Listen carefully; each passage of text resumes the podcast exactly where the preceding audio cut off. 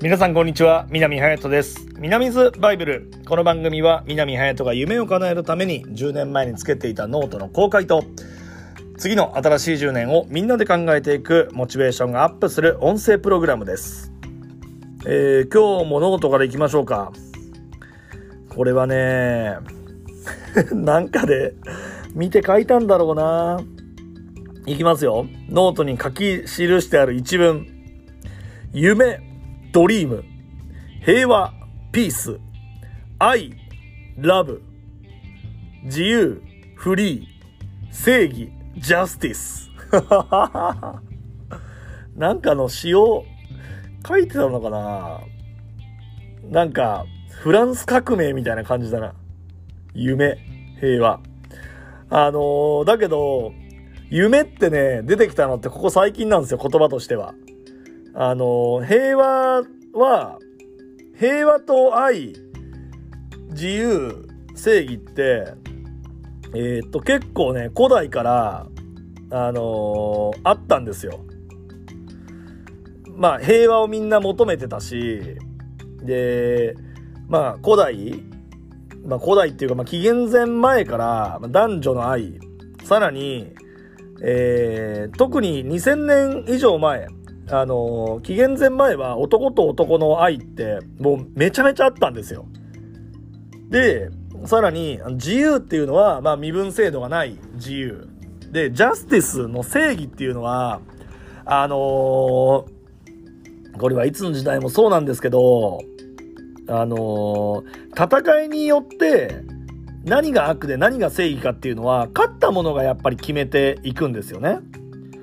あの、大量に虐殺をしてたヒーローもたくさんいるんですよ。まあ、ヒーローっていうか、今でこそ英雄として教科書には載ってはいるけど、えっ、ー、と、当時やってたことっていうのは、まあ、人を、まあ、多く殺してたり、うーこう、奴隷を使って、えー、こう、迫害をしていたり、っていうことがあったりするんですよね。で、夢っていうのは、夢を持ち続けるのは本当、夢という言葉ができてきたのは本当ここ最近で、何夢みたようなこと言ってるんだっていう言葉は本当に戦後ないし戦前ぐらい、100年ぐらいしかこの夢っていうのは、あの、ないんですよ。なので、えー、なんて言ったらいいんだろうな。だこの10年前にこれを書いた時は何ともそれは思ってなかったんですけど、まあ、今思うと、だからこそ、まあ、今の時代に我々が生まれたのであれば、夢を語っていいと思いますし、夢を見ていいと思いますし、いろんな職業があって、いろんな生き方があって、いろいろ住むところがあって、うん自分である程度のことが決められる世の中なんですよ、今って。昔はもう家柄によってもうつく職業も全然違ったし違ったというかもうそれしか職業としてつけなかったしうー住む家とかも例えば江戸時代とかだと脱藩。まあ藩に、えー、その藩に生ま会津藩に生まれたら会津藩で行くっていくしかないんですよ。脱藩するってめちゃめちゃ難しいことだったので。だから自由もないと。